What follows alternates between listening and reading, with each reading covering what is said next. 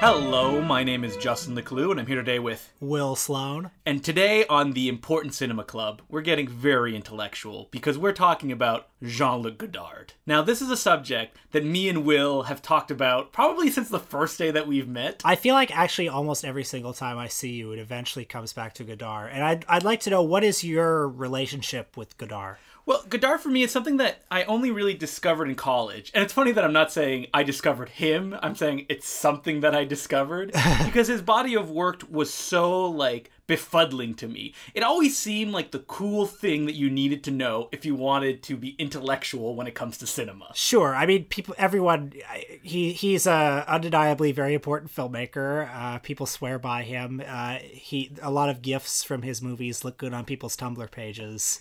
And it was recently his birthday, I believe, his 85th birthday, and ah. the Tumblrs were all over the place, most from Breathless or like quotes from him saying like I am addicted to cinema, yeah. which is funny because it's something that hasn't been the case since like C- cinema is truth 24 frames per second yeah. which i don't actually know what that means uh, he he's like maybe second only to andy warhol for like out of context meaningless aphorisms and for this podcast we actually watched two of his films which were two or three things i know about her and Hail Mary. The reason that I picked these two, for one, I hadn't seen them. Two or three things comes within his golden period, which is during the 60s. While Hail Mary is one that I actually read about a lot because it was supposedly very controversial when it came out. I read today that when it showed at Cannes, somebody actually uh, threw a cream pie in Godard's face, like during the press conference or something. Which I'm like, I'm generally in favor of Godard getting a cream pie in the face, but and for Hail Mary, it being controversial was mostly because of its subject matter, not because of the film. Because anyone who was probably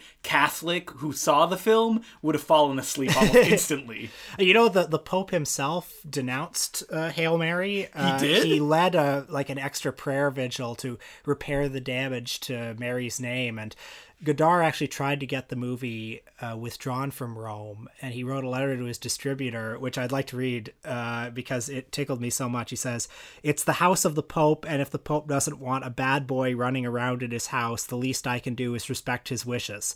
The Pope has a spe- special relationship to Mary, he considers her a daughter almost. So, what is your relationship with Godard?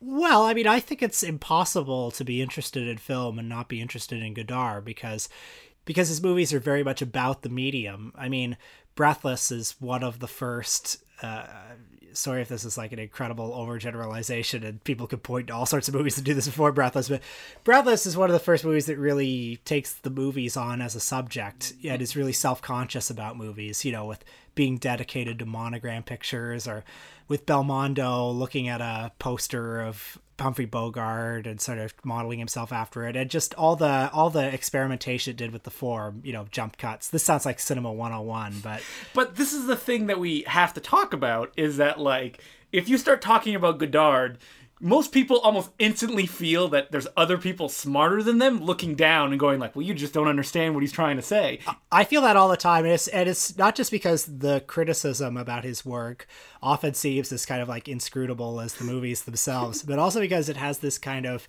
a lot of the criticism about his movies has this kind of mean spirited tone to it where it's like, ugh, I can't believe I have to explain this to you. but even those explanations, like you said, are just baffling. Like these there's words together, you recognize them, but they don't make any sense. I have a book of his interviews and it honestly might as well be in Greek for all I understand of it. And like that book you let me of his reviews, where oh. you're like, even there's footnotes to the review, and the editor of the book is going like, I have no idea what he's talking about. And is that just because we're not smart enough to understand? Or is it because Godard is being like willfully obscure. I think a little bit of column A, a little bit of column B, mm-hmm. probably. I mean, so many of his movies are so deeply rooted in the time they were made, and he's obviously a very intelligent filmmaker with a broad base of references. You know, his films always have references to the whole spectrum of film and music and art history. So, when two or three things you know about her, it, for me, this is almost like prime Godard. It's shot by, by Raoul Coutard, who shot like Raoul Breath- Coutard. I'm doing my Arnold Schwarzenegger impression. I'm probably saying his name wrong too. uh, the guy who did Breathless and did basically all his like good-looking films. and it, but it's also Some of the later ones look good too. Come on. uh, actually Hail Mary looks very good. Yeah, yeah, yeah. But um, this is it's shot in uh, 235. Like it looks like a movie, which is something that as Godard went further and further on to his career, he kind of takes steps away from that. Mostly because I was reading an interview with him where he's like, you know, the image is a lie. It means nothing. The image can never tell the truth. Well, this two or three things I know about her is also a transition movie for him, though, because it's the movie coming after Made in USA. It's the movie that kind of once and for all leaves behind his cinephilia for American movies. You know, all the ones before that, uh, like Band of Outsiders, Breathless. Uh, even contempt to some degree, uh, have a lot of residual love and affection for American popular cinema that he developed during his years at Cahiers de Cinema. Whereas starting with two or three two or three things I know about her, not only does it kind of leave narrative behind and take on more of an essay form, but it also takes a real kind of jaundiced view of America and consumer culture and because like you know Godard more than me. I know kind of like the broadest outlines of his career and when after two or three things you know about her, he really got into could we say communism? uh, Maoism, Maoism. one might say, I, or or uh, he he got into radical cinema Mm-hmm. with a group, the Dziga Vertov group, and with his collaborator Jean Pierre Gorin. Uh, if I could do a Justin Decloux for the Raoul Couture, Raoul Couture. It just came out of nowhere. I couldn't control myself. made movies that were sort of heavily didactic and heavily Brechtian and left all narrative behind. And you feel like he's never really gone back to that point watching the movies well, no, I mean he's got he's got back to if not traditional narrative cinema, at least some sort of middle ground, Mm-hmm. starting in 1980 with Every Man for Himself. Mm-hmm. Now he seems to be more back at kind of an essayistic, experimental form. Do you feel like because when I first got into watching Godard films, my first thought was like, this guy doesn't know how to make a movie. Just watching the way, like the one that would probably fall the most within those confines would be something like Breathless.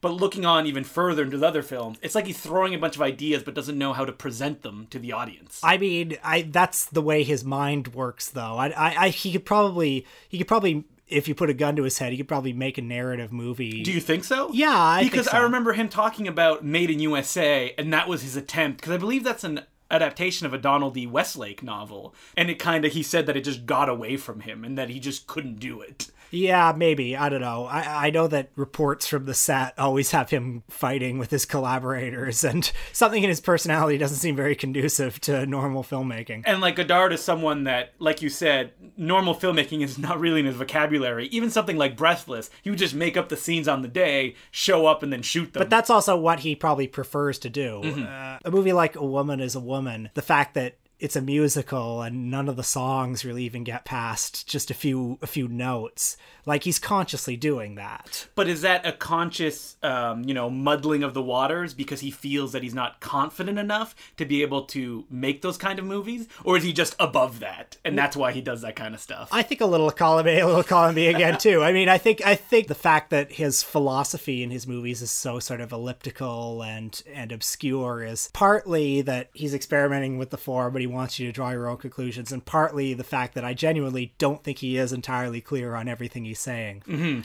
I mean, I don't really know how he directs his actors. I think the only quote I can remember is when he made King Lear, which was his famous uh, film he made for the Cannon uh, production group. Famously, of course, known for their Chuck Norris and Dolph Lundgren movies. But they like to invest in other like artistic pursuits, and King Lear may be one of his most incomprehensible films that's funded by like a studio. Yeah. and he, there's people like Woody Allen, um, Norman Mailer, and there's Molly Ringwald, who at one point was lying on a rock and asked him like, "Well, what am I feeling here? What is supposed to be going on?" And she said that Godard looked at her with such contempt, as if she he's like, "Well, if you don't know what's going on, I don't. I'm not going to explain it to you because you're never going to understand." Yeah, I mean, I think he's probably a bit of a dick.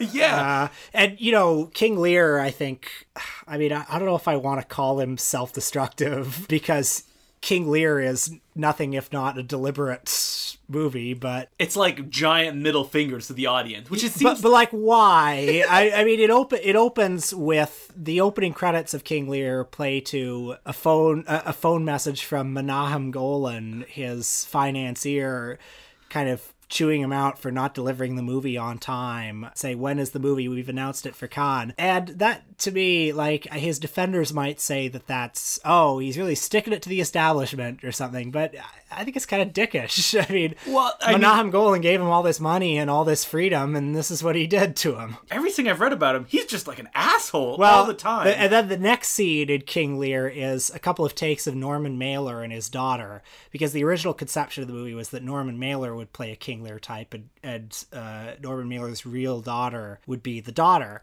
And Godard narrates it in sort of a really goofy voice, saying, Mailer suffered from a case of star behavior. And the star behavior was the fact that Godard wanted to include some implication that there was an incestuous relationship between Mailer and his daughter. And I mean, I think it's fair for Norman Mailer not want to not want to take part in that. because it's crazy that Golan and Globus expected something like that from Godard because you just had to watch his movies that he had made before to know that he was never going to deliver a narrative film, Yeah. which is what they wanted. Which begs the question is it like, am I watching these films expecting something that I'm never going to get and that Godard has never shown any inclination that he was going to do? What are you expecting? I don't know. Maybe Breathless? Maybe that's what people, when they go see his movies, like talking about the fact that, like, all these gifts and Tumblrs that appear online featuring Godard, they all come from that period. Well, Breathless is, you know, if it was challenging at the time, it's not challenging anymore because all of its innovations, like the jump cuts, have been uh, accepted into the mainstream. Uh, the the kind of self-reflexive cinephilia is mainstream now, and the plot is easy to follow, that's the one thing is and that- everyone looks so cool. Yeah, I was gonna say that a lot of the Godard films that I kind of um, gravitate toward, most of the ones that came uh, before Weekend, which I guess would what you would say is the end of his audience period, I guess you can call it that. Yeah. Um, they all have mostly narratives that you can follow and characters that you can follow. So Godard can throw like a bunch of nonsense to the audience or deep rumination that he whispers over um, a scene of a coffee cup with milk and it's spinning endlessly. But there's still usually characters that you can go back to, even if they're the plot never follows that kind of ABC that you would expect from a normal movie. While after that, he just went completely off the rails. Well, a lot of his movies in in the '80s have characters that you Mm. can that you can remember, like Hail Mary, for instance, That- or Every Man for Himself. Uh, but I would say even Hail Mary has more disjointed narratives than something like A Woman is a Woman or Breathless or even Masculine Feminine. Yeah, and there's also kind of a a, a sourness to his '80s work. I don't say that as an insult necessarily. It's just it's just there's a there's a sadness and melancholy to everything past 1980 that isn't there in the '60s work. The '60s work is sort of exuberant and and fun in a way. Uh, It is fun, even like two or three things that I know about her, which is kind of didactic and very. There's a lot of ruminations going on. It's really fun to look at. Like, Yeah, it's- it's 60 beautiful. Exactly. While Hail Mary is also beautiful, but in a kind of different way, a more cold and controlled way. Well, another thing that's interesting about two or three things I know about her, if we're talking about it as a transition film,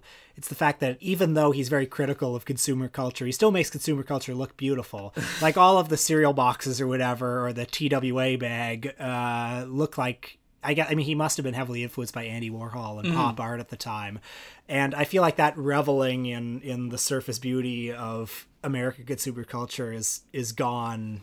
So- even a, a year or two later. Instead, he wants to make it like you know painful to watch. Well, I mean, I, I think there's still a lot of beauty in his later movies, but it comes mostly from the the natural world rather than anything that humans have made. So, what do you think of Hail Mary as a movie? Because I know that you just watched it recently for this podcast too. Yeah, uh, I think it's I think it's interesting. I mean, there's something about whatever people say. Yeah, I think it's interesting. That means I didn't like it. But- That's like my dad leaving a cinema and being like, "Hmm, that was really weird." That Yeah. means like that movie was not good. But no, I, I mean, I genuinely did find it interesting, though. Uh, I mean, as as a lapsed Catholic, it's uh, I'm very intrigued by its sort of realistic depiction of what it would be like for Mary to have the Immaculate Conception. For those who don't know, and I assume that's most people, uh, because who the hell will watch Hail Mary? But uh, it, it's roughly about a, mo- a modern day or 1980s sort of working class girl named Mary in her late teens who miraculously becomes pregnant. She's working at a gas station and her boyfriend Joseph drives a cab. And it's about kind of her struggle to deal with this immaculate conception and her boyfriend's difficulty in trusting her that she's really a virgin and their inability or their difficulty in having a relationship that's not has no sexual component. And the way that you explained it is probably much more straightforward than the way that it's presented in the film because that's like the baseline of what's going on in the movie. Well, all of Godard's movies from that period, it kind of looks like every scene has had the beginning and the end lopped off it. Mm-hmm. So it takes a little while to figure out who Mary is and who Joseph is. And then there's a whole other plot about this university professor who's in te- teaching intelligent design, I think, to his class.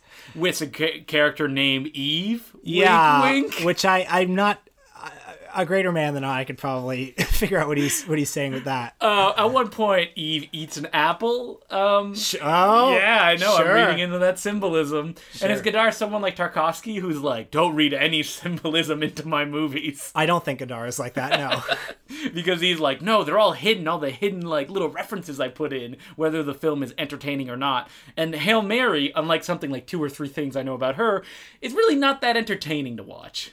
Uh, no, although I did find it watchable. Uh, there's there's lot there's lots to look at. There's a wall that I hit in Godard films, usually about 40 minutes in, where I'm like, oh, God, okay, I get it. It feels like he himself is getting bored with what's well, going on. I don't know. You see, like I, fi- I find it watchable. There's something if it doesn't quite work for me, and it, it might be that there's something going on at cross purposes here. I feel like he genuinely wants us to relate to the biblical story of Mary and the way he depicts Mary and Joseph. You know, they're not in a fresco or or something. They're not they're not a Bible story. They're kind of living, breathing people who we might see in our normal day-to-day lives. So they're not as distant as earlier representations of them might have been. But it's working at cross purposes in some way because this kind of Brechtian uh, difficult way that he tells the story distances me from the story. It would be amazing if Godard, like next year, was like, you know, I'm just he's gonna do like a David Lynch style straight story where he just makes like a narrative film, he adapts some book, and he's like, there,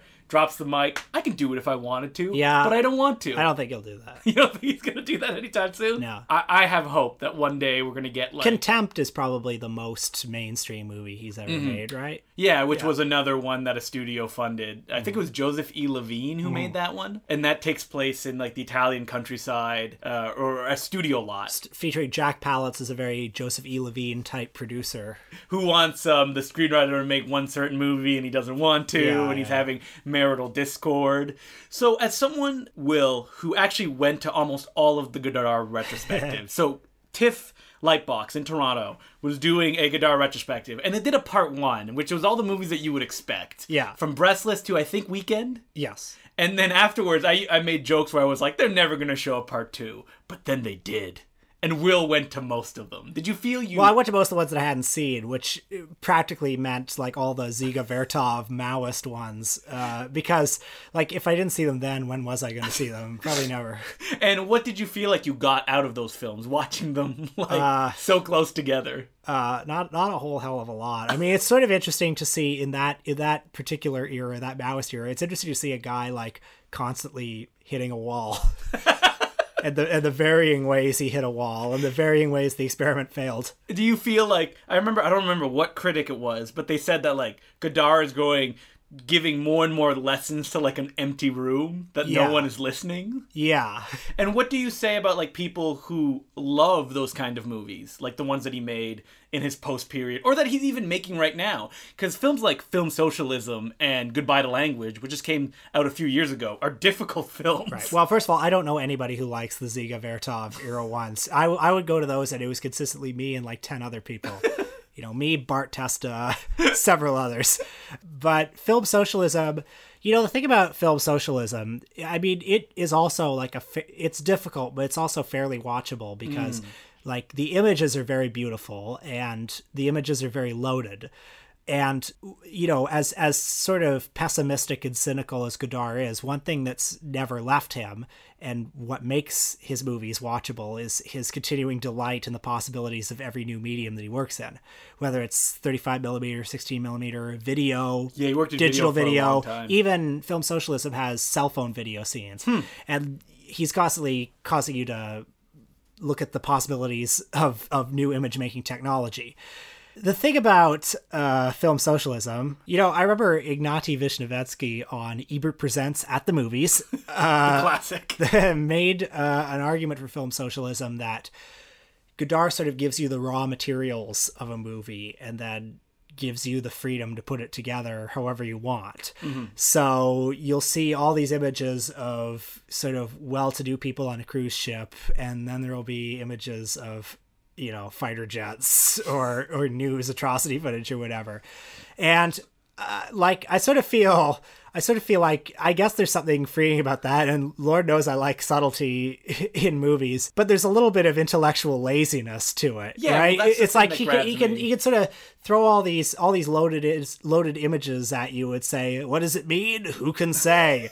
And I mean, I think if you even were to decipher some of the points that he makes in the movie, like, well, for example, in film socialism, you see a bunch of like old rich people dancing uh, on the ship, and then it'll cut to fighter jets, and it's like, good one. Yeah, that, because that's the it. thing with a lot of Godard films, especially when it, he was in his Maoist period, which was he was like saying very simple things in very complicated ways. Yeah, but I mean, you know, there are a lot of images from so- film socialism that stay with me. Uh, I mean, there are a lot of images from Tim and Eric's billion dollar movie that stay with me too, and I think that's a, just as creative a use of the form. Rest in peace, Robert Loggia. yeah, yeah.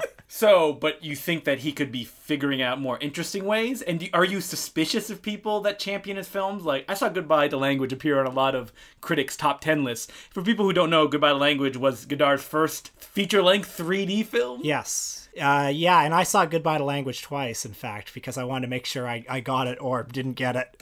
And is that something that, like, that we have problems with? Is that, like, we feel we're not getting it? Well, I don't want? I don't want to have bad faith on the part of people who put it on their top ten list. And, and, you know, again, there are lots of I mean, there are lots of amazing things in Goodbye to Language, but too many of the reviews of Goodbye to Language seemed to sort of forgive Godard for the fact that it was all incoherent. At what point did that start, though, where people are, like, gonna give him a pass? I kind of yeah, I feel like he's been kind of like grandfather claused in almost, where it'll be kind of like there. Too, so many of the reviews of Goodbye to Language said something along the lines of, "Yeah, what does it all mean? Who could say? You'd be best advised to sort of sit back and just let it wash over you." And I feel like that's not good enough. yeah, there needs to be a little bit of intent. Because, like, at this point, it's. I think I mentioned this last episode with Michael Bay. Is, is Godard doing, like, an Andy Kaufman esque joke where. I also feel like too often people are too willing to just sort of indulge Godard in his his dumb ideas. So take Histoire du Cinema. Have you seen Histoire du Cinema? No, I've tried to watch it. He's Histoire Cinema being a eight hour opus. Yeah, or the- six hours, maybe like a, a big opus about the history of cinema. People have called it sort of the cinematic Finnegans Wake. uh, Jonathan Rosenbaum may have said that at one point. sure, why not? Uh, he would, wouldn't he? yeah, if people don't know him, he's a very good critic. Yeah. that used to write for the Chicago, Chicago Tribune. Reader. and uh, he loves Godard. And it's funny. This is a good point of me saying that, like Jonathan Rosenbaum reading his books, all the stuff he talks about, either Godard or Rivette or all these filmmakers, makes me want to go like, yes, I'm gonna. This is gonna be great. I'm gonna go watch these movies, and I just sit there being like. What is going on? Which was exactly the case with du Cinema. Well, I unreservedly like Jonathan Rosenbaum. oh, I love Jonathan but Rosenbaum. uh, but with Histoire du Cinema, I mean, it, on the one hand, I do find it a fairly pleasurable experience to watch it because it looks beautiful, and there are lots of there are lots of sort of semi witty uh, juxtapositions of footage, and there's lots going on. I have to point out that when I asked you, should I go see it at TIFF, you said, do you like colors flashing on screen? because if so, then that's for you. I agree. Um, but if there's a main thesis to Histoire du Cinema, and this is something that I picked up on the critical writings of Histoire du Cinema, I did not formulate this on my own. The thesis is cinema is the art form of the 20th century. Uh, the Holocaust is the great tragedy of the 20th century. Uh, cinema was not there to record the Holocaust or to bear witness to the Holocaust in Godardian parlance. Therefore, cinema has failed in its obligations and responsibilities. I think that's a fundamental misunderstanding of what cinema is. yes. And I don't think it's a I don't think it's a point that's really even worth like dignifying. No. But lots of people seem willing to dignify it. well, is it because they feel like they found the thematic resonance in the film? So they're like, yes, we, we got it. Well, I mean, I don't want to again, I don't want to have bad faith on their part. It's kind of like you have all these puzzle pieces that you put together and you get an image and it's an ugly image or something you disagree with but you made the puzzle and you worked so hard to get it so you can't like throw that away Well, I don't know. Maybe people, uh, uh, maybe there's somebody who could do do a defense of it because there are so many people, so many people I respect who love Histoire du Cinema, or you know, there are so many things in Histoire du Cinema in the first part. He makes a joke about Technicolor being used to shoot the concentration camps post liberation, and the joke is that it's the same colors that we used to shoot Duel in the Sun, S- sort of saying that's you know cinema's great sin of of never capturing the holocaust properly contaminates all that goes on Well, you know, honestly, not being able to take any kind of academic judgment or knowledge of theory or anything like that, that sounds like utter bullshit to me. i think so but i don't know if you disagree r- right Write us in at um, Important Cinema at Club. one nine hundred Fake Street. No, I have, we have an email address. Wait, we do? Yeah, it's uh, Important Cinema Club Podcast at gmail.com. oh, okay. So send us some mail if you disagree with us, or you know, you or it's just very scathing, like you don't understand emails. It's- Sure. I know on my notes here, I wrote under two or three things uh, uh, I know about her sex uh, and commerce. what are your thoughts on those topics? Sex and commerce. Yeah. Ah, they just go hand in hand. Yep, two, two of my favorite things. because we didn't actually um, talk about how during that period, uh, Godard got also very obsessed with prostitution, in Yeah. that he felt that everyone was was you know prostituting themselves, whether it be someone that was going to work or someone that was just selling their body on the street. It was Yeah. all the same thing. and kind of a question of can there be such thing as sex that isn't prostitution in this capitalist society that we find ourselves in kind of the idea that you know in this capitalist society where we go to work and we buy things and we have sex with our lovers like it's all on the same it's all commodified on the same sort of conveyor belt And you know that's an interesting question, but at the same time, like when Godard says like image is a lie and can never give truth, or when he got into those kind of periods, I kind of want to take him aside and be like, "Man, come on, you're full of shit. like, like we get it. Like you did it. We get it. You don't need to make movies or continually keep telling us this. Like we get it. Move on. Try to find more interesting things to say. well i don't know i mean they they are interesting themes they are interesting themes. Yeah. But they're kind of like asking that question kind of answers itself. Yeah. and it's like he knows what the end. It's like no. It's all. It's also kind of interesting that he's been sort of like lamenting the death of cinema and the death of humanity as we know it, kind of ever since 1967. different different variations. Every new movie is a farewell of some sort.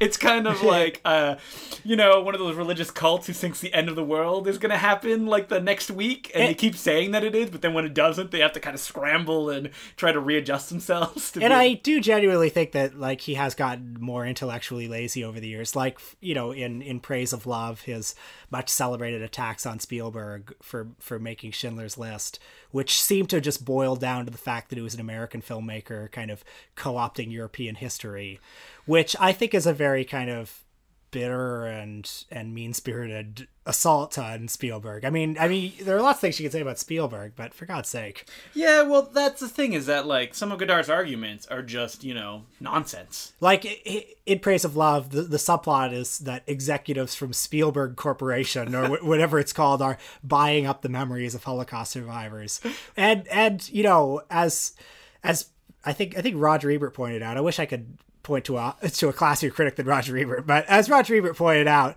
uh, Spielberg has, with his Shoah Foundation, done a whole lot to preserve the memories of Holocaust survivors. Yeah. Well, let, let's get back to Godard as a person.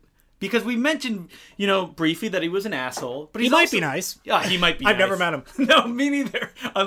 But reading about the way he interacts with people, even reading like a biography like Everything Is Cinema by Richard Brody, he just comes off as a giant jerk. I love in uh, Brody wrote the uh, a New Yorker profile on him, circa in praise of love, and it might be repeated in the Everything Is Cinema book about going over to Switzerland to interview him over a two day period.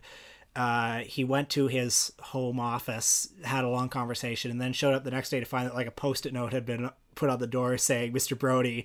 Uh, our conversation never went beyond the surface level, and uh, the interview should probably be over. and then, and then Richard Brody encountered uh, Godard and his companion Anne Marie Melville, Melville, um, I don't know, Melville. uh, at a, at the hotel restaurant the next night, and they were very cold to him. really? yeah. So Richard Brody though is the world's biggest like Godard fan, so I don't want to misrepresent his words. do you feel that Richard Brody was like, but you know what, Godard is more intelligent than me. It's my failing that I didn't reach him on that level. Uh, I think that's no- Godard being an asshole. I think so. Yeah. Yeah. um, because there's a inability to connect with the people that he's trying, whether it be Richard Brody doing an interview or his audience. He's not willing to either lower themselves to that level or make it comprehensible to a general, you know, viewership. Yeah, but I mean, I do keep seeing Godard's movies uh, when they come out because, like, they do offer like genuine pleasures to me that I'm always interested in catching up with. Usually of the kind of visual or stylistic I love every time a new Godard film is coming out, either at TIFF at Sundance, everyone's like, "Yes, new Godard, woo!" That's me. And, and they've obviously never seen a Godard film in the last decade. Because I remember when Film Socialism played, my Facebook was filled with people being like, "What is this?" I This is was nonsense." I was at the uh, Ryerson Theater premiere of Film Socialism where there were no subtitles. I think it played at Cannes with Navajo English subtitles. He called it, which were like you'd put three words at the bottom of the screen that were like Stalin, Hitler, genocide, and. And no matter how like no matter how long the dialogue was but it played without subtitles but then i think about halfway through i realized like you didn't even subtitles were unnecessary because it wouldn't have given you anything. yeah It's really the uh, juxtaposition of the images and the way they're edited. And there were very strong images in that movie. Uh, No, you're doing a Jonathan Rosenbaum on me. I want to go watch Film Socialism now. check Will. it out. You'll uh, images from it will stay with you. Really? Yes, they. Will I be able to make it all the way through though? I think you might find your endurance like being tested in the last third when it sort of becomes the found footage film festival. you know, like like History to Cinema. Oh no! Yeah. Uh, there's something that I, I have to bring up though. Is we were talking about Godard as a person, and you were like, "I would love to see Godard just go to a grocery store and try to buy groceries." Because he probably like talks to the cashier just in aphorisms. So you think Godard has passed the period? Like, was there ever a day where Godard was just like, like, why is Godard the way that he is? And we can only be armchair psychologists in this situation. this is something that I keep resisting episode after episode, but keep going. I keep p- pulling you back in to make these broad judgments that then people can latch onto and use against you later on in time. Yeah. Where at one point he had to make this decision that he's going to be so obtuse that no one will be able to understand what he's saying. I mean, even in his Cage Cinema days, he did talk kind of that way. Yeah. But he had to be personable in a way that people like François Truffaut or Claude Chabrol, like they were his friends. people definitely kind of get set in their ways as they get mm-hmm. older and they become more and more the person that they are. Just ask my grandma. Rest in peace. Well, does she have some racist prejudices? oh no, she was just sort of a mean person. Oh, okay. Some people soften though when they get older. Because my grandfather, my dad said that he was, you know, it was tough when he was younger, but as he grew older, he grew into like a almost like a very happy Okay, figure. some people soften, some people get harder. I assume, by the way, you were on Team Truffaut when the Truffaut Godard spat. Oh, you mean the famous letter that Godard sent to Truffaut? Yeah. Where oh no, I was on Team Truffaut. in Yeah, that for- situation. yeah, yeah, me too. Even though I find Godard a generally more interesting filmmaker than Truffaut, mm. If not better necessarily. I, And if anybody wants to know what that spat was about, it was you can find the letter online. It's very Well worth reading. publicized. But it was that Truffaut made a very kind of it's a good movie day for night, but that treated cinema as like a fun thing that a family gets together and makes. Yeah. While Godard was so disgusted by that, and he just insulted the film, insulted Jean Pierre Léaud, and then asked for Truffaut for some money to make his next film. Yeah, and he he made a he he took a real like below the belt punch by saying, uh, if you were really showing the reality of film, how come you didn't show yourself sleeping with the leading lady? Yeah.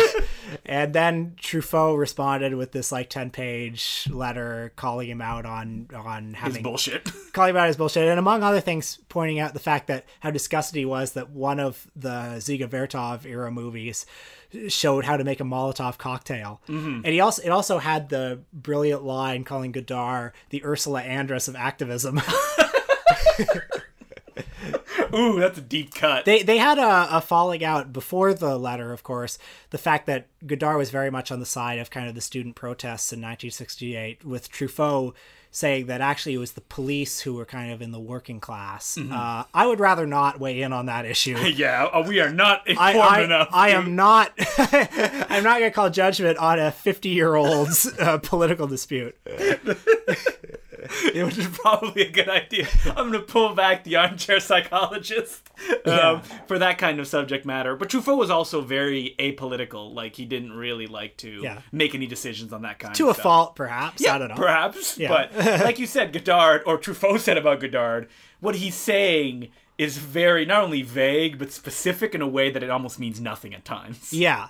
But so what interests you about Godard is more of the experimentation and the thing that he brings to cinema. Yes, and and like to a certain extent, like what he has to say about the world. Mm. Just because whenever you see a new Godard movie, like his movies, even though there's something sort of old man yells at cloud about him, his movies are still very much of their time. Yeah. you know, and this new one, Goodbye to Language.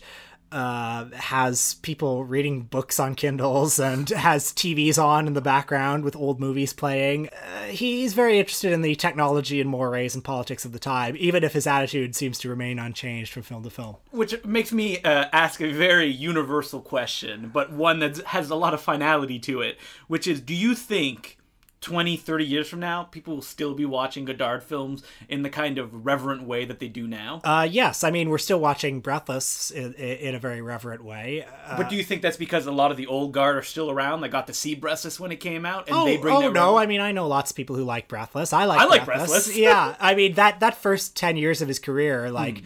I don't think I don't think that'll ever. And just the fact that he's like so of such monumental importance to film history. I mean, if you were talking about the five most important directors, directors who really changed the medium. I mean, the whole new American cinema comes from Godard. Mm-hmm. Uh, French New Wave comes from Godard. All the new waves, basically ever since, come from Godard.